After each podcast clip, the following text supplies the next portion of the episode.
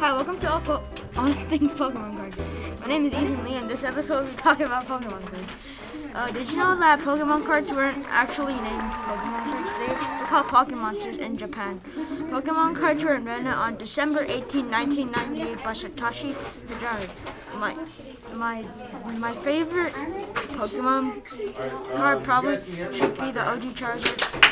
So I know some of you guys are kind of done. Yeah, that's enough information. Bye.